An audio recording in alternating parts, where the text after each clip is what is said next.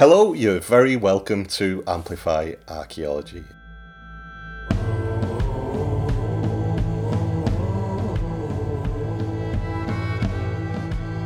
Today, I am absolutely thrilled to be joined by Dr. Marion Dowd, who's a lecturer in prehistoric archaeology at IT Sligo and uh, an expert on the archaeology of caves and the author of the award winning book, The Archaeology of Caves in Ireland, which is honestly one of my favourite archaeological publications of the last number of years. It's a real pleasure to have you, uh, Marion. Thanks very much for being with us today.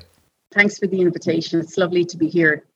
Uh, Marion, I'd, I'd love to just kind of have a chat about cave archaeology in general and the way that people have used caves in Ireland and how that's changed over time.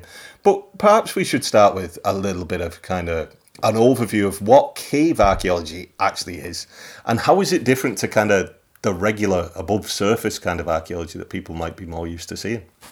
So it's a good question. Cave archaeology is basically any evidence that we have that humans used caves in the past. And really, if you look around the world, wherever you have human occupation and caves, we find that people tend to use caves what's interesting about caves is they kind of act as containers. So they, they almost collect objects or bones or materials from different usages through time. So in Ireland, we have evidence for, you know, 12 and a half thousand years of people using caves. Uh, I suppose it differs from archaeology above ground because you never really know what you're going to find in a cave. I sometimes say it's like your grandmother's handbag. You never know what's going to be in there. So you can't be period specific when it comes to caves. And I suppose a lot of archaeologists traditionally would come from a particular period or they specialize in a particular period. So you might have a medieval specialist or a Neolithic specialist but you can't really have that approach with caves. Um, every cave tends to have, or, or, caves that are used tend to have lots of different periods of activity. So at one particular site, you might have Mesolithic material, Bronze Age material, early medieval material, 20th century material. So they tend to be multi period sites, but just visiting a cave first off, you have no idea of what kind of activities you're going to find there. And because caves tend to be like containers of activities or, or, these frameworks for activities, you find that people use caves in many different ways. So people have lived in caves, or they've stored materials in caves, or they've placed burials in caves, or they might see caves as sacred places and they put ritual offerings in caves, or they hide valuables in caves, or they use them as hideouts for themselves in, in times of political turmoil or religious persecution. So caves can function in a variety of different ways. Uh, one of the other things I like about caves that can be very different to other types of archaeology is that the framework is the same over thousands of years. So if you go into a cave now and it's narrow and the ceiling is low and you bang your head at a particular area, you know that the people who came in here 2,000 years ago or 5,000 years ago had exactly the same experience whereas a lot of our above ground archaeology has been destroyed. So you know, we find evidence of maybe a timber house or something like that, and we can, you know, visualize what it might have looked like, but you can't get that same experience. I suppose what we call the phenomenological experience, the physical or the sensory experience. And I think in that way, it can bring us very close to the past. You're literally experiencing a space in the same way that they would have experienced it. I think that's really interesting, Mary, and it it's something that I kind of. Uh, you, you, know, you, that shows a little bit. I always say that about. Um, I like the top of mountains for archaeology, and particularly tombs on top of them. And, and one of the connections I like uh, uh, is very similar to, as you say, though, that the contours of the land haven't changed. So when your legs are tired by you get to the, by the time you get to the top, that's the same as somebody from the Neolithic period who was building the tomb in the first place, no doubt. And that's interesting to think of caves in that way too.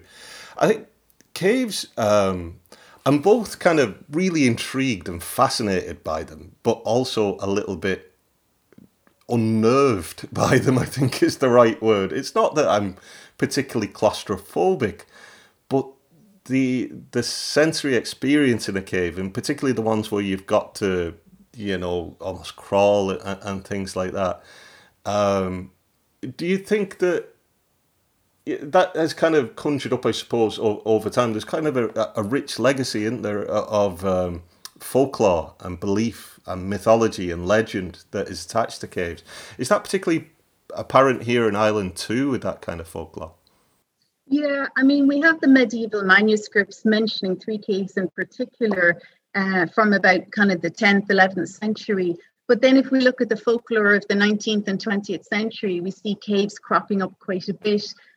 And that kind of idea that, you know, caves are very maybe terrifying places or scary places. And at the same time, they kind of, they're enticing places or places that we can be very curious about you know, we see that reflected in the folklore in Ireland, but it's also very much an international thing. It's th- something that you see right across the world in different cultures, how they perceive caves. And I suppose one of the things I always think is that you can't be indifferent to a cave. So, caves are always these kind of environments that are so unusual and distinctive that people always have a strong reaction to them. And I think claustrophobia is a very natural reaction because you know, even I've been working in caves for whatever 25 years, and I've had experiences in some caves where I feel very claustrophobic and, you know, very, very uncomfortable. Uh, and the, I suppose it's that whole idea of caves being places that we know so little about. And even in the modern world where we have torches and we can bring in artificial lighting, it, it never still kind of um, removes that idea of these as being very kind of dark and and maybe scary places for some people maybe very calming places for other people and it's the effect that they have on the senses what a lot of archaeologists in the past would have talked about is that caves are places of sensory deprivation. And they would talk about you know how the senses are deprived going into a cave and being in a cave. And i've never really liked that expression. Um, I kind of tend to prefer the idea of caves as being places of heightened sensory experience because apart from sight, all of the other senses are really heightened in a cave. So, yeah, you lose your sight and you're in darkness, and, but then all of the other senses kick in and they start to maybe be stronger to compensate for the lack of vision. Uh, and I think it's that very physical and sensory experience that, you know, makes people have very strong reactions to being in a cave and spending time in a cave. Uh, what was it? Was that the kind of aspect that first attracted you into cave archaeology? What what was the what came first? Was it the archaeology in the particular sites, or was it that you already loved caves and had experience of caves before you, you started working in archaeology in, in them? No, I'd never really been to a cave and I didn't know anything about caves. And in my case, I was doing a master's in UCC in the late 90s. And for the second year of the master's, we had to do a thesis. And my supervisor was Professor Peter Woodman. And Peter was suggesting different topics to me. So I think about a topic and go away and come back a few weeks later and say, oh, I don't really like that, or that's not interesting. So I think after coming back to him three times, refusing or particular suggestions, he said, Well, someone needs to look at caves. And I thought, okay, I'll, I'll do that. That sounds interesting. But at the time, that was 1996. At the time, cave archaeology didn't exist in Ireland, really. And both of us were a little bit worried that there might not be enough material to do a one year master's thesis on this. And I spent a lot of that year thinking, oh, I hope that there is enough material. And of course, now, a couple of decades later, I'm still working in the area because there is such a huge amount of material from Irish caves. But it's a very new discipline in Irish archaeology or a subdiscipline. Uh, so that's kind of what got me into it. It was almost a little bit accidental and, and very much thanks to Peter Woodman and, you know, who was such a fantastic archaeologist and also gave me my first job working on a cave excavation as well. Uh, but so I kind of fell into it accidentally. So uh, prior to the, your work in it and you know starting out from that point, what kind of investigations had happened in Irish caves? Was it something that antiquarians were interested in, or was there any kind of tradition of, of kind of you know, archaeological excavation at all uh, on the whole island, or what was the kind of background to it? Well, a lot of the caves that produced archaeological material were investigated in the 19th century. And what was happening towards the end of the 19th century is that scholars in Ireland and Britain were very interested in caves as places to recover bones of extinct fauna. So this was a huge kind of movement in Britain, and then Ireland kind of followed. So you had top scientists at the time forming groups and excavating caves with the, the objective of looking for extinct faunal remains. Uh, and in particular, there was a group called the Committee Appointed to Explore Irish Caves, which I think is, you know, a fabulous name and a fabulous idea. And what these groups did then is they selected caves where they thought would produce uh, bones of extinct animals. And it was almost an accidental byproduct of that that they recovered archaeological material from you know more recent periods and by recent i mean you know the neolithic or bronze age or early medieval period and what happened in many cases then is that this archaeological material ended up in natural history museums or natural history stores or in private collections. So the material was there, but the archaeological community often didn't really know about it. So a lot of my work at the beginning was pulling together this material and actually you know extracting it from what were kind of geological reports or reports on extinct animal uh, remains and seeing what that actually said about you know irish archaeology I suppose another big difference is that in Britain, from you know really the 18th century onwards, caves were places that produced a huge amount of Paleolithic material. And again, when we think about caves, we often think about the Paleolithic caves in France and Spain with the incredible Paleolithic paintings. But because none of that material was turning up in the Irish caves, they were kind of ignored. Uh, one of the reasons that cave archaeology is, is far more developed in Britain uh, or at least far more sites are known about in Britain, is because of archaeologists looking specifically for Paleolithic material. Um, now, the, the uh, other side of that coin is that in Britain, what often happened with the early explorations, because they were specifically looking for Paleolithic material, they often chucked out later materials, and especially medieval or post medieval material from caves. Um, so we don't have that issue in Ireland because, you know, um, that wasn't happening to the same level. And there's still, um, it, I, in terms of kind of in an average year, do you still get um, discoveries in caves being, uh, do you still get notified of them? Uh, like the, uh, uh, people still exploring Irish caves in terms of cavers recreationally going into them, and are they still finding archaeological materials? Yeah, it's the the occurrence rate tends to be about once every two or three years. And if we look at the archaeological discoveries that have been made in Irish caves over the past 50 years, about 80% of those archaeological finds are made by cavers.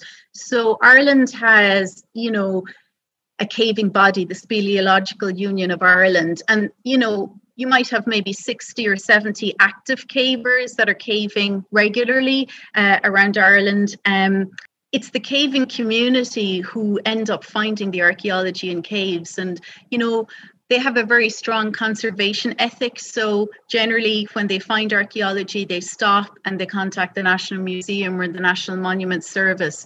Um, so yeah, it tends to be about once every two or three years that new sites are are being recovered. So one of the issues is that generally cavers like really big and long and deep caves, and they tend to be not the places where we find archaeology. Archaeology tends to be in smaller caves or maybe in the entrances of those bigger caves. So um, that's one of the the issues. The types of caves that cavers like aren't the types of caves that archaeologists might focus a project on, for example. But yeah, it is cavers who are responsible for almost all of the finds in Irish caves over the last 50 years. That's fascinating. And I, I suppose looking at that, you know, an actual um, connection to that is, is thinking about the difference between what we look for in a cave today as a society in, in terms of a big, beautiful, recreational kind of adventure versus t- how people used them in the past. So perhaps we could talk about um, the changing use of caves over time.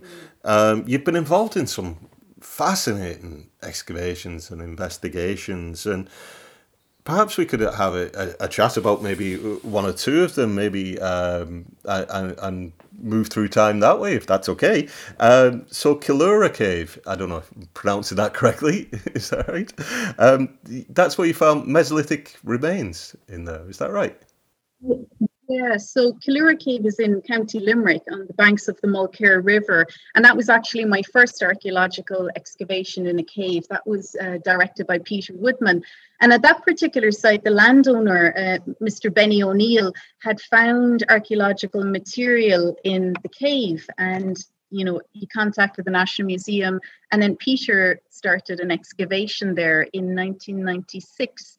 Uh, and I suppose what was really fascinating about Killuragh and about a lot of the Irish caves that have archaeology is that Killuragh is an incredibly small site, and a lot of the caves that produce archaeology tend to be very small sites, very narrow passages or very small chambers, very different to the kind of cave that we might imagine in our heads.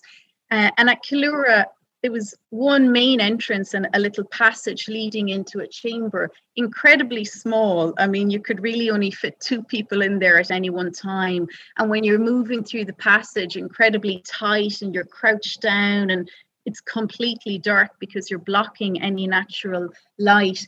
And such a small cave and yet the evidence showed that people have been returning there for thousands of years from the early mesolithic into the late mesolithic into the neolithic and into the bronze age and there was a consistency in how they were using the cave so in the mesolithic hunter gatherers were coming along and placing objects outside the entrance and placing disarticulated human bone so they must have been bringing little bags or pockets of bone with them placing them at the entrance and sometimes leaving stone tools.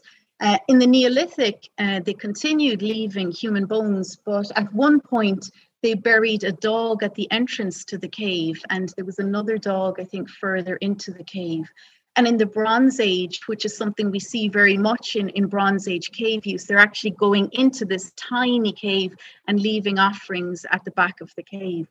And what always struck me as really incredible about Killuragh is that it's so small, and in a single year, you know, it gets very quickly overgrown with bushes and briars and foliage. And yet, for thousands of years, it's people were aware of this in, in early prehistory. Um, and I think it must have been marked out in some way, and that maybe hunter gatherers are, are traveling up and down the Mulcair River, and that this little cave, as small as it is, was a significant point and that they're stopping off and going to the cave at, at, particular times. And you know, when we see a site like this where you might get five or six bones from a skeleton, you're immediately wondering, well, where is the rest of the skeleton? Where are the other mm-hmm. bones being placed? They're just bringing a small few here and marking this visit with these bones of the ancestors or, or of their dead family members. Um, and I think, you know, when we talk about folklore, we think about it very much in a modern sense, but, you know, people in prehistory had their own stories as well. And for some of these very small caves where we see repeated reuse, it must have been word of mouth that passed from generation to generation about, you know, this tiny little cave on the banks of the river uh, and what was appropriate to do there, that it was a sacred place and, and that we leave certain things at that site. That's really interesting. Uh, and I suppose, you know, that it's that consistency of tradition, if not belief. It's hard to say what people believed or you know exactly, but that consistency in, in tradition over such a long time period of thousands of years is absolutely fascinating. As you say, that that place meant something eh, clearly, so it, it's very interesting. And looking at um, moving slightly forward through time, was the uh, Neolithic evidence at Knocknarea? Of course, Sligo and that part of um, the country uh, has some of the best Neolithic archaeology, I think, in Europe, let alone Ireland. It's it's absolutely stunning.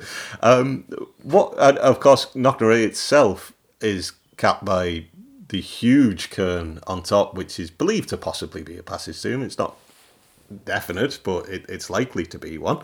Was there a cave at Knocknarea that you investigated there as well? Yeah, there's a whole series of caves around Knocknarea, and uh, Dr. Thorsten Kahlert uh, was doing his, his doctoral work on cave archaeology in, in the northwest of Ireland. And Thorsten discovered some human bones on the floor of one of those caves. Stefan Bergh had also found a human bone in another one of the caves, you know, very close by several years previous to that, and we knew that that was Neolithic. So Thorsten and I did a little rescue excavation in this cave, and again, it was a little bit like Killuragh in that it was a very, very narrow passage, and you had to go in head first. So the opening was incredibly small. You, you went in head first, lying on your tummy, and basically, you know, trying to, to crawl and, and slide down into this cave. And after a few meters, it got bigger and you could stand up. But it was so narrow, you couldn't have passed another person in the passage. You know, it was literally one person wide and uh, yeah, Thorsten got a laugh because when he was telling me about the cave, I was saying, well, how many archaeologists could you have working in there? And uh, he's like, you know, two maximum. Again, just a very, very small and, and narrow space.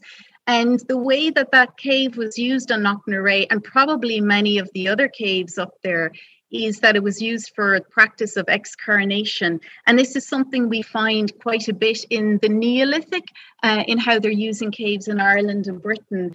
And what they're doing is they're bringing corpses of the dead into the cave, leaving um, the body there. And then after decomposition, maybe six months later or 12 months later, they're coming back recovering the major skeletal elements. So they're taking away the skull and, and the large long bones, that kind of thing, and putting them somewhere else. Now, in the case of Knocknarea, you're immediately thinking that they're possibly taking them to the passage tombs on the summit of the mountain. Um, but again, maybe dispersing those bones to, to lots of different places. And what gets left behind in the cave center, the very small bones that were missed. So the finger bones or the, the toe bones that were missed when people came back into the cave to recover the bigger bones. Um, and again, there the people in the Neolithic are specifically focusing on these caves that have very long, narrow passages uh, and it could be because they're seeing these as sim- symbolic of you know passages to another world or a passage to the next stage of the afterlife. Uh, because ca- these caves are being used you know on a temporary basis if you know what i mean. So this excarnation process is whatever six months a year, two years, but then the person is being re- removed from the cave again. And what we found at Knocknarea, I think we we only had about 13 bones because we just did a very small piece of work there. But those 13 bones were from a child and uh, at least one adult, possibly two adults. So again, we're seeing many different people being brought into caves like this also another thing and this is work that linda Fibiger did several years ago when she looked at all of the human bones that had been found in irish caves none of them have animal gnawing marks so we know that animals weren't going in and scavenging fresh mm-hmm. corpses so you know Linda believed that they're possibly blocking the entrances to caves, and I think she's absolutely right in that respect. Um, because they're placing the bodies there and they don't want them disturbed. They're not covering the bodies, they're not putting them into graves, they're placing them on the floors of the caves. And if you didn't block the entrances, you'd have wolves or foxes or dogs coming in and, and scavenging the remains. So they're using them in a very, very particular way. That's really interesting. I think as well, you know, it, it it's impossible as you describe the the the journey into that cave, not to see passage tombs as somehow being a mirror, aren't they? They are essentially artificial caves, aren't they? Um, it makes you think about the the belief system or the mindset, or as you say, whether it's a journey to the other world or it's. Um, I, I, think that's really interesting indeed. I suppose going on from more passage tombs in the Neolithic, there seems to be quite a bit of activity with regarding caves in the Bronze Age. Am I right in saying that? And, and Glencurran Cave um, gave us some really interesting insights into that. Yeah, um, I mean, what you see through time, particularly in prehistory, is that people seem to be using caves specifically for religious or spiritual purposes.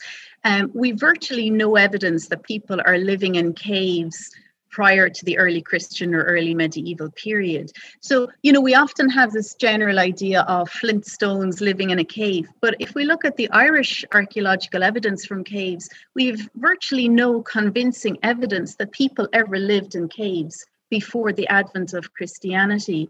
And caves seem to be very much reserved for uh, issues around death, burial, funerary activities, ritual, votive deposition. They seem to be very much sacred places in the landscape. And of all the archaeological periods, it's the Neolithic and Bronze Age where we see that in particular. And that's the same as the evidence from the rest of Europe. There's a real increase in cave usage for ritual purposes during the Neolithic and Bronze Age. And in the Bronze Age in particular, we see some of the things that we see in the Neolithic. We see people using caves for burial. So they're bringing a, a, dead person into the cave and leaving them on the cave floor, not removing the bones later. We also see some evidence of excarnation, like the example from Knocknarea. But one of the really interesting things that starts happening in the late Bronze Age is that we find for the first time people start traveling very deep into caves.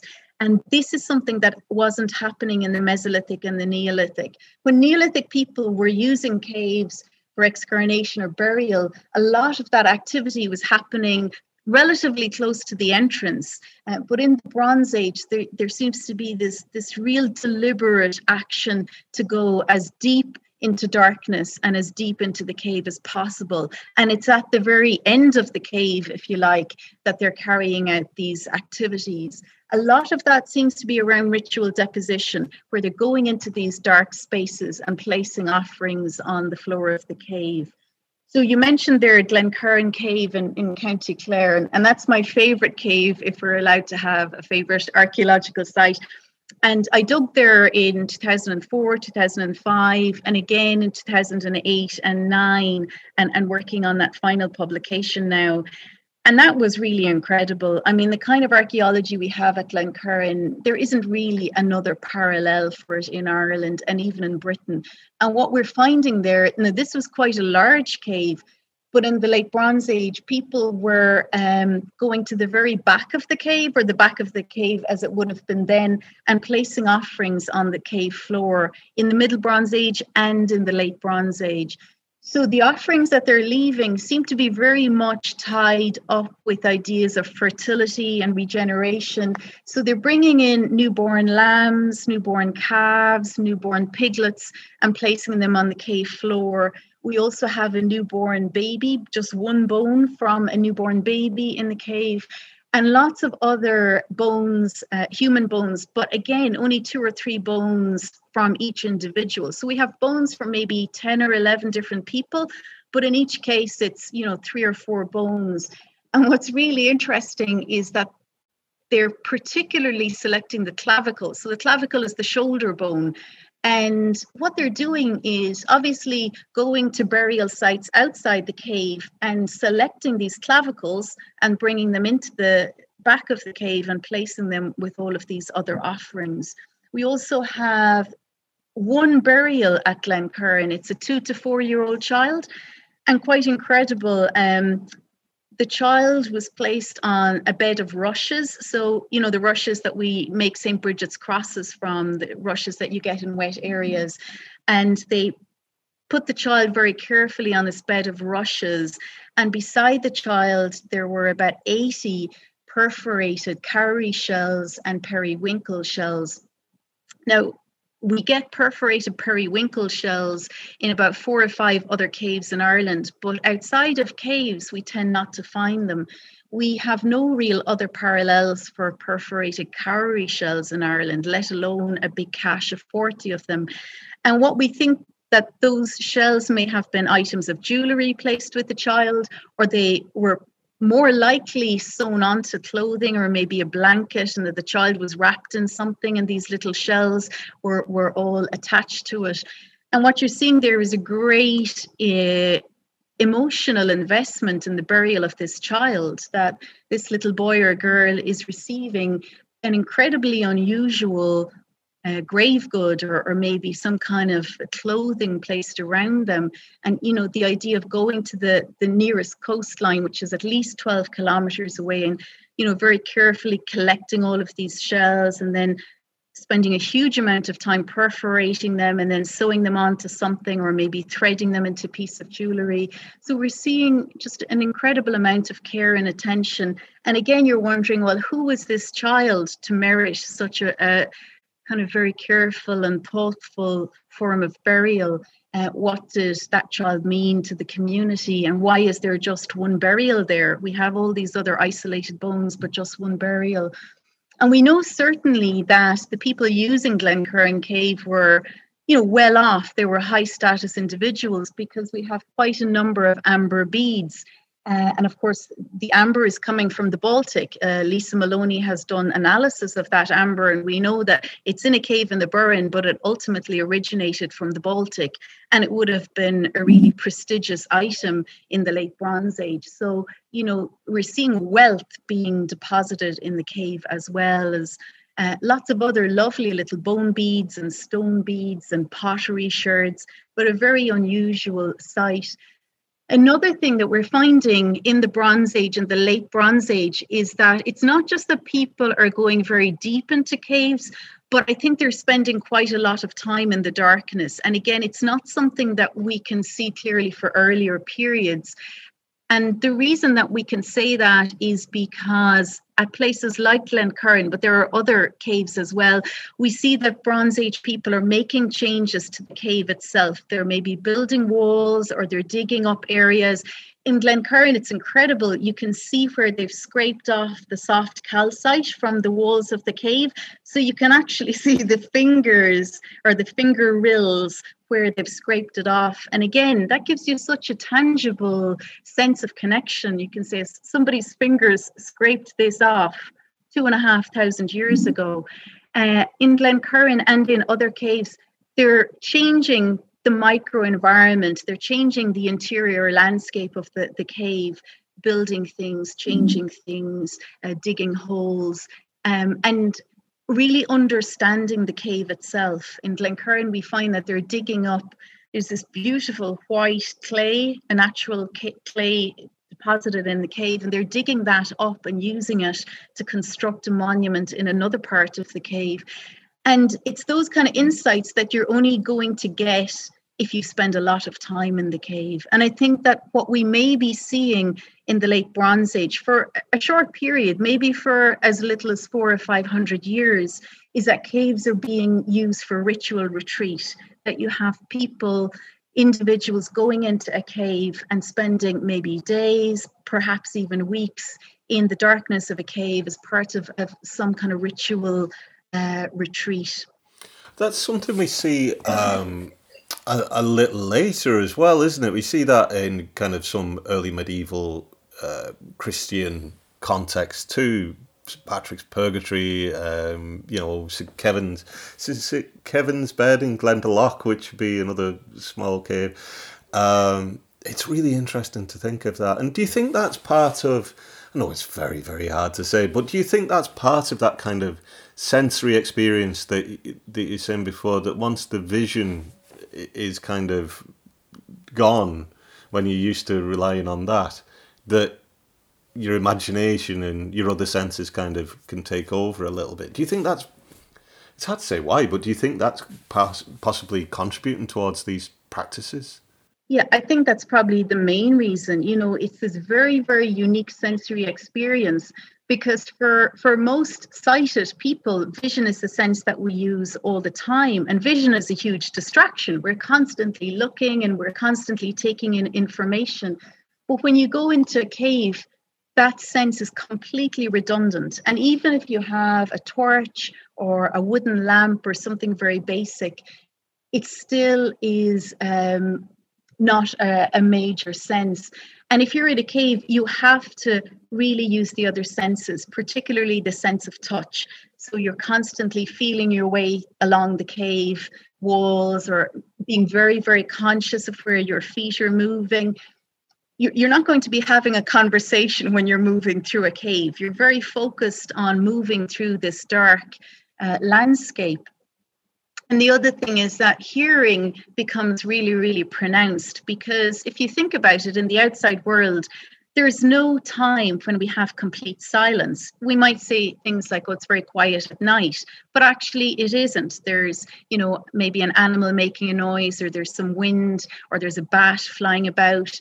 So we never experience true silence in the outside world. But when you come into a cave, it can be almost very oppressive because there's absolutely no sound whatsoever. And there is a phenomenon uh, called auditory hallucination, and it's been recorded that um, cavers who might spend, we say, one or two weeks underground, that basically the hearing can't, the sense of hearing can't tolerate the silence. So they start having hallucinations, but auditory ones, where they think they hear something.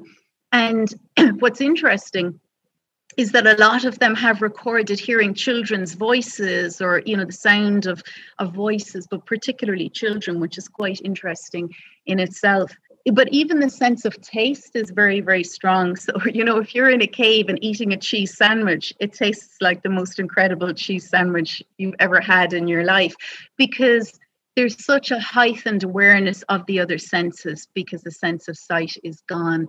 And I know from working on cave excavations, you could see that really clearly where, you know, members of an excavation team who were working inside, they might be inside for four or five hours and they're chatting and there's several of them there. And then they come out and they've oh it's always a very disorientating experience because maybe when they came into the cave the sun was shining and they're coming out four or five hours later and it's raining whereas they've been in an environment where nothing seems to change it's dark it's completely quiet uh, and it has a very disorientating effect so I think this whole idea of caves as places of ritual retreat, it's very much tied to that. The idea that you know this the sense of vision is lost but everything else becomes more heightened. And if we look at you know the medieval file the medieval poet john carey has done some very interesting work on you know the the place of darkness in the life of the medieval poet or file and the idea um, that the poet or the file would go into this place of darkness for a period of time and the expression was you know in darkness we see the truth or we see light or we gain wisdom. Whereas you know when when we're distracted by vision we're not really getting wisdom. And you know this is something we see very much in christianity as well the idea of you know for example jesus going to a cave in the desert and spending period of time there. But the idea that you know you don't have these worldly distractions and you have this silence for contemplation or for whatever in the case of the early Christian associations with caves in Ireland, I think in reality, most of those caves were probably not occupied by the saint because some of them are so incredibly small you can hardly get into them, let alone live in them. Uh, but again, it's this idea of associating a saint and, and the idea of, you know, I suppose the austerity of it or the you know severity of living such a simple and basic life in a cave and, and it's acting more as a symbolic thing. Whereas i think in, in the late bronze age there's a good possibility that we are having ritual practitioners spending periods of time in caves you know for whatever reason to gain wisdom or maybe to commune with the dead or with the supernatural world or the spiritual world. I mean we're never going to know why but i think they are spending periods of time in these dark, silent spaces. That's so interesting, Mary. And like, you know, often actually on on the subject of the poets being put into these, uh, you know, going into caves and such, I always wondered about souterrains. Could some of those have been um, somewhere that, you know, if you were a very powerful minor noble or something like that. Uh, it could be good bragging rights that you got your poet cooking up something in the souterrain underneath the house or something, you know, as well as being for storage and such, perhaps. Um, but I, I, suppose one of the caves that um, has always intrigued me, and it is very much.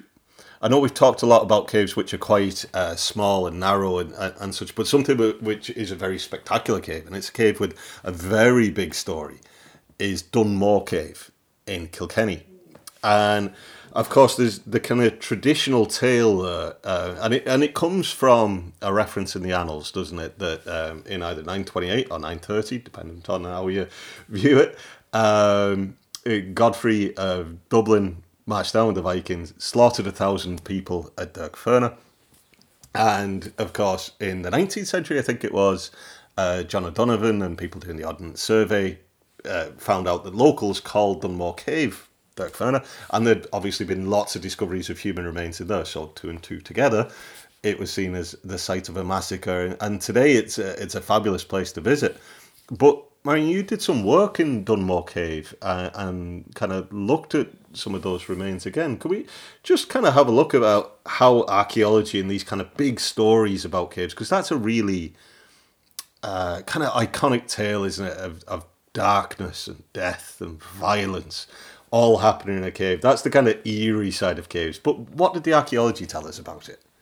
Yeah, I mean, the archaeology in some ways supported the me- medieval manuscript references, but there were also kind of a lot of questions. So I did some work there in 2004. And as you say, it's a very, very large cave. It's the only show cave in Ireland that also has archaeology and an incredibly important site because there aren't many natural caves in the east of Ireland.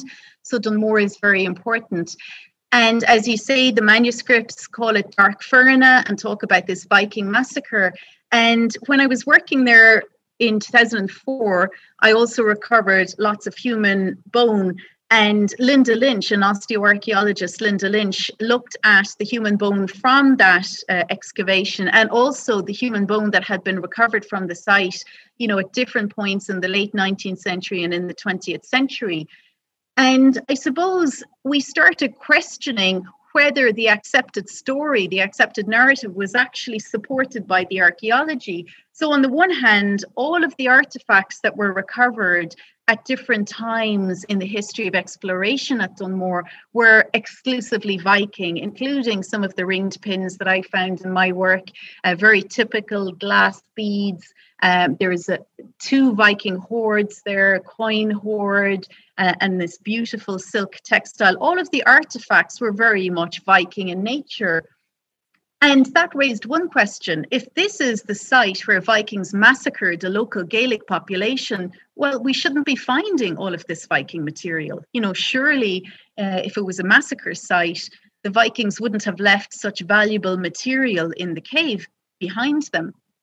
The second issue was that when Linda looked at the human bone, absolutely none of the human bone had any signs of violent attack. So, you know, if these people had been killed by the sword or anything like that, you would expect to find, you know, traces of that on the bones. And yet, none of these individuals showed that they were killed by violent means.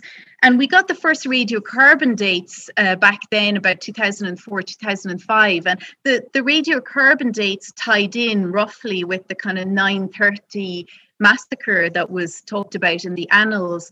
But uh, they also kind of show that there were kind of two periods that we might be looking at a kind of slightly later period of burial or, or activity as well.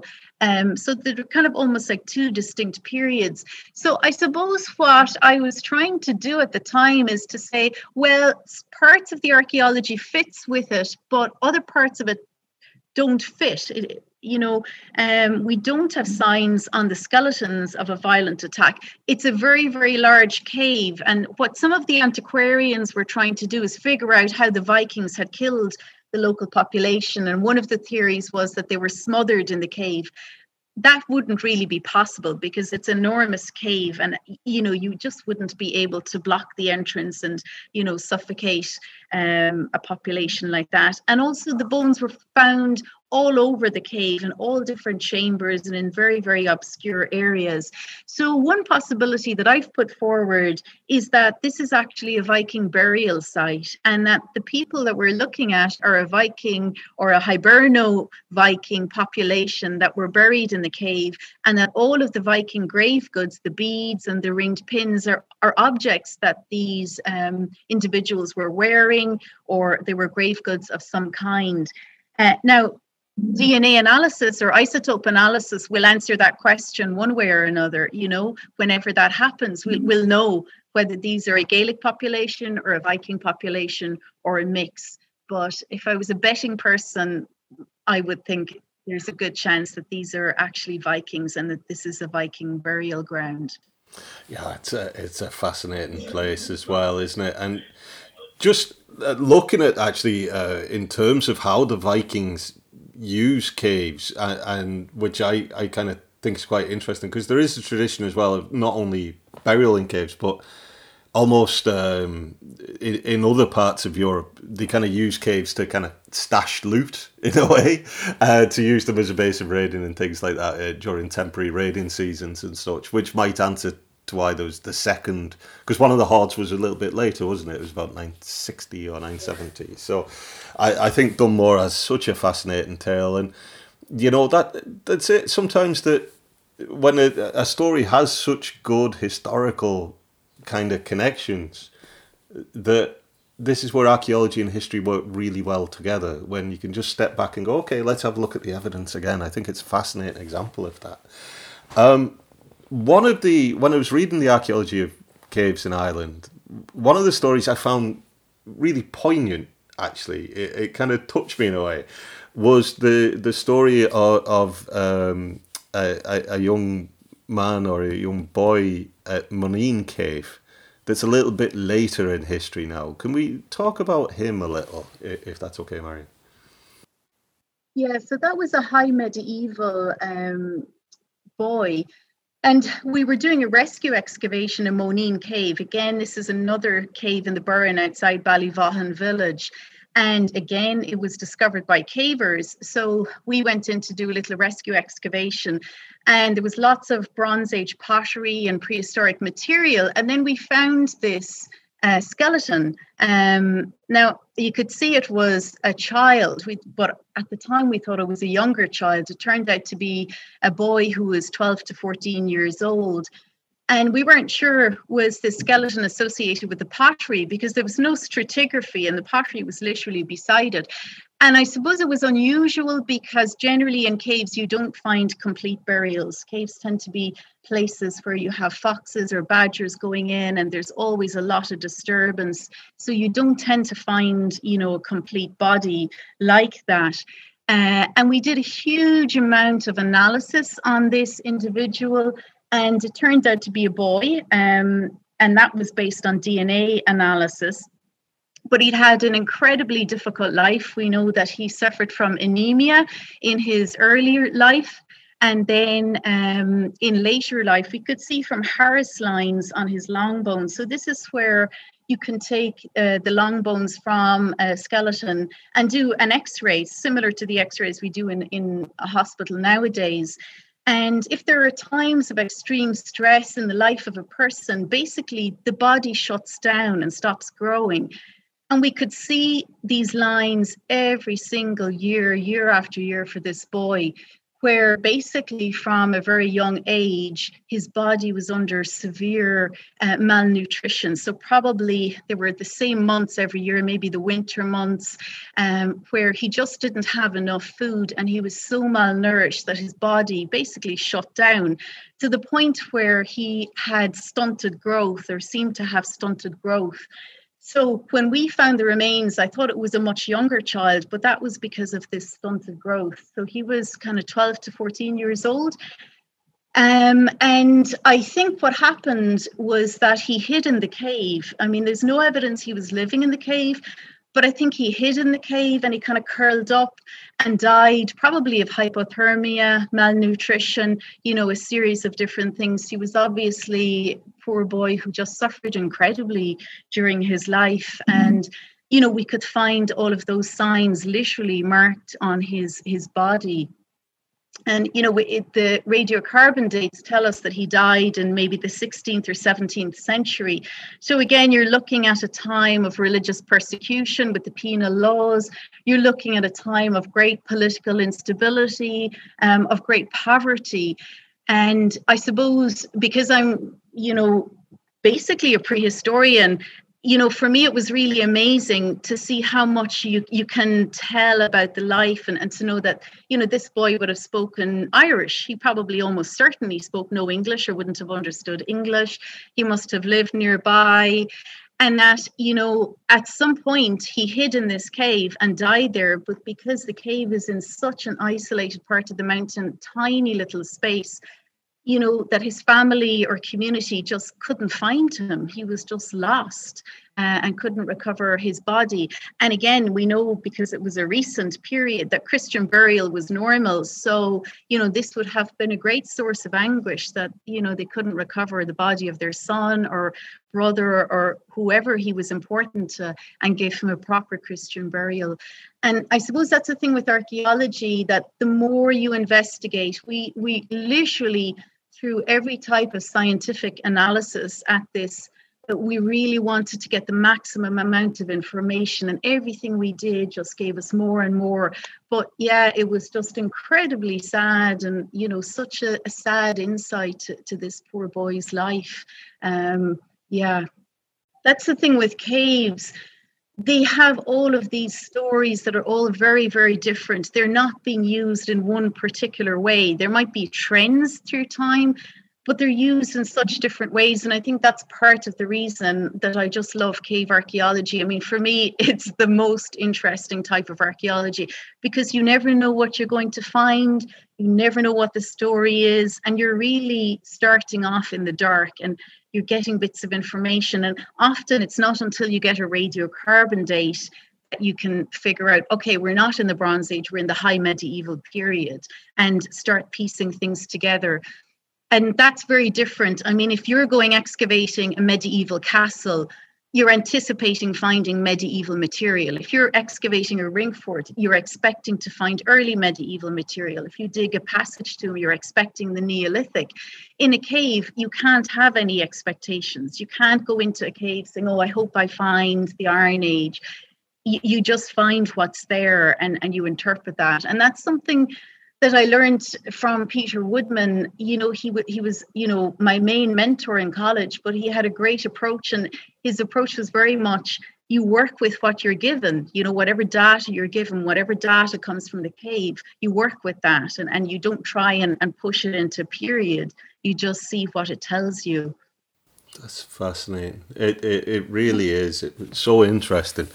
I I suppose looking at those different uses of caves, you know, from places of ritual and belief, places where people go for inspiration or otherworldly thoughts, perhaps, to to um, people desperately seeking shelter, like that tragic story at Moneen, to something a little perhaps more political and pragmatic in some ways. In in the the last century, during the War of Independence, caves become important again, don't they? Yeah, I mean, we know that in, in the War of Independence and in the Civil War, a lot of very isolated caves in rural parts of the landscape, isolated parts of the landscape, were used as hideouts, either hideouts for people or hideouts for arms and ammunition. And these caves would have been, you know, very remote, kind of secret locations very much tying in with guerrilla warfare um, and the idea of using the natural landscape in in combat and yeah i mean it is fascinating that uh, so many caves around you know particularly maybe cork along the west coast and limestone parts of the country were used as as hideouts and when caves are used as hideouts, they, they tend not to have any archaeological evidence left behind. Now, in the case of arms and ammunition, there are caves like Ovens Cave in Cork or um, Pollnagollum in Clare, where arms have been left behind and you know you find rifles um, and that kind of thing. So you've got the physical evidence but in most cases it's written accounts where people will say we hid out in this particular cave for a couple of nights or a couple of weeks. Um, and that then makes us realize that you know in the past people obviously also used caves as hideouts but they didn't leave anything behind. So those kind of stories are completely lost to us. Uh, but yeah in, in the war of independence in particular, caves would have been used as hideouts. And there's some great stories. There are a number of caves in, in Sligo that were used at that time. And, you know, I've met several people who'll tell me that their grandmother or their great grandmother took tea and cake to the men in the caves and you know, would pretend that they were off doing some domestic or farming activity, but they're actually going up to, to the cave with bottles of tea. Uh, and, you know, again, just incredible to think that caves were still so important. I think nowadays we have no real sense of caves. You know, most of us have been to show cave or we go on holidays and we'll go to a cave there. But most of us don't really engage with caves at all. They've kind of been lost from our sense of landscape or our sense of surrounding. Um, and they've kind of become hidden again, which isn't necessarily a bad thing. But I think that in the past, when people were far more in tune with the landscape, you know, they knew where the local caves are and you'll find that a lot of caves had a name you know they, they had a name. If we look at like Gaeltacht parts of Ireland or Rathlin Island for example most of the caves there had a particular name. And I find that you know quite amazing. It's like you mentioned mountains earlier. We have a name for our mountains. We have names for our lakes and rivers. We also had names for our caves but a lot of those names have been lost I mean, you do find that some of those names are pre- preserved in modern townlands. Uh, so anything with Powell, like, uh, tends to relate to a cave. So Powell meaning a hole, but specifically a cave. But also when we have ooh, like Glenahu, um, ooh is an anglicization of Uaimh. So if you have a townland or a town that ends in in OO, it's often relating to a cave, the place of the cave. Very interesting. And are there many places where people can experience caves? I know we mentioned Dunmore Cave uh, before, which is um, I, I, really like it. I think it's a there's not many upstanding Viking sites, unfortunately, uh, to visit. So going down into the depths of the cave there, I think is a great experience, and it's a beautiful cave too. Are there many other places that people can get a sense of um, the archaeology of caves? I think we have, you know, four or five caves in Ireland, like Mitchelstown caves, of course, and they were used during the War of Independence as hideouts. In Fermanagh, we have the Marble Arch caves, and part of, of that system, it's a very extensive system, but part of it was used in the early Bronze Age um, for depositing humans or human bodies. And in Clare, we have Aillwee Cave and Pol an Ionain, and in Kerry, we have Crag Cave. Um, so, yeah, there are, you know, quite a number of show caves in Ireland. And these tend to be the really large caves with really beautiful stalagmites and stalactites and interesting geological features, what we call speleothems. Um, most of them don't actually have archaeology, however. Yeah, I, I always think, um, you know, I was, I was in Dunmore Cave there, um, and I, I always think it's such it's such a strange place in a way, and, and I don't know, do you get the sense too in caves that you you're thinking about it and you think about the the story of the Vikings there, and that feels like an impossibly long time ago. You know, it's over a thousand years since those events. Um, and then you realise just over there is a, a, a, formation that probably formed over a million years ago, and it's all just an eye blink, isn't it? Caves kind of the the the such kind of um, time capsules, I suppose, in a sense, aren't they? It's strange. Yeah, they are, and actually, I, am using that that phrase "time capsule" in a publication I'm working on at the moment because that's exactly what they are. You know, they hold and they contain objects and things and experiences from the past. And I suppose another thing is that caves are great for preservation. So things that will preserve in a cave environment won't necessarily preserve in an outdoor site and even things like dna i mean the further back in time you go if you want to recover bones where there's good preservation of dna caves are the ideal location for that. But even things like little glass beads we have one of the largest viking necklaces in ireland or britain uh, coming from glencurran cave in the burren. And if that necklace had been in a ring fort or an outdoor site it probably wouldn't have survived the last 1000 years. So you get really good preservation of materials in caves. The downside, though, is that that material tends to be very, very mixed up because of animal activities or people repeatedly using the cave. So, you know, I've had cases where we're finding Bronze Age pottery together with plastic headphones from Philips Walkman, you know, in exactly the same stratum. So, you know, you have to accept that there's going to be disturbance of the material, but what you find tends to be quite well preserved. Yeah, I I, th- I think it's such a fascinating subject, and you know I, I just uh, want to recommend everybody again take a look at the archaeology of caves now. It's brilliant publication. I really like the archaeology of darkness as well, which gives some of those um, the theories about behavior in caves and things like that uh, come across really well. There's some brilliant papers in there too, and we'll put all of that and, and links to some of these sites as well in the show notes. But Marion, I want to thank you so much for this chat. It's been absolutely brilliant. I think it's absolutely fascinating. I'd love to take a look at some of these caves. I think, and I'm really looking forward to the to the forthcoming, seeing the rest of the work that's coming out now because it seems like there's some brilliant discoveries being made. Yeah, there's lots of great things happening in cave archaeology at the moment. So, thank you for having me.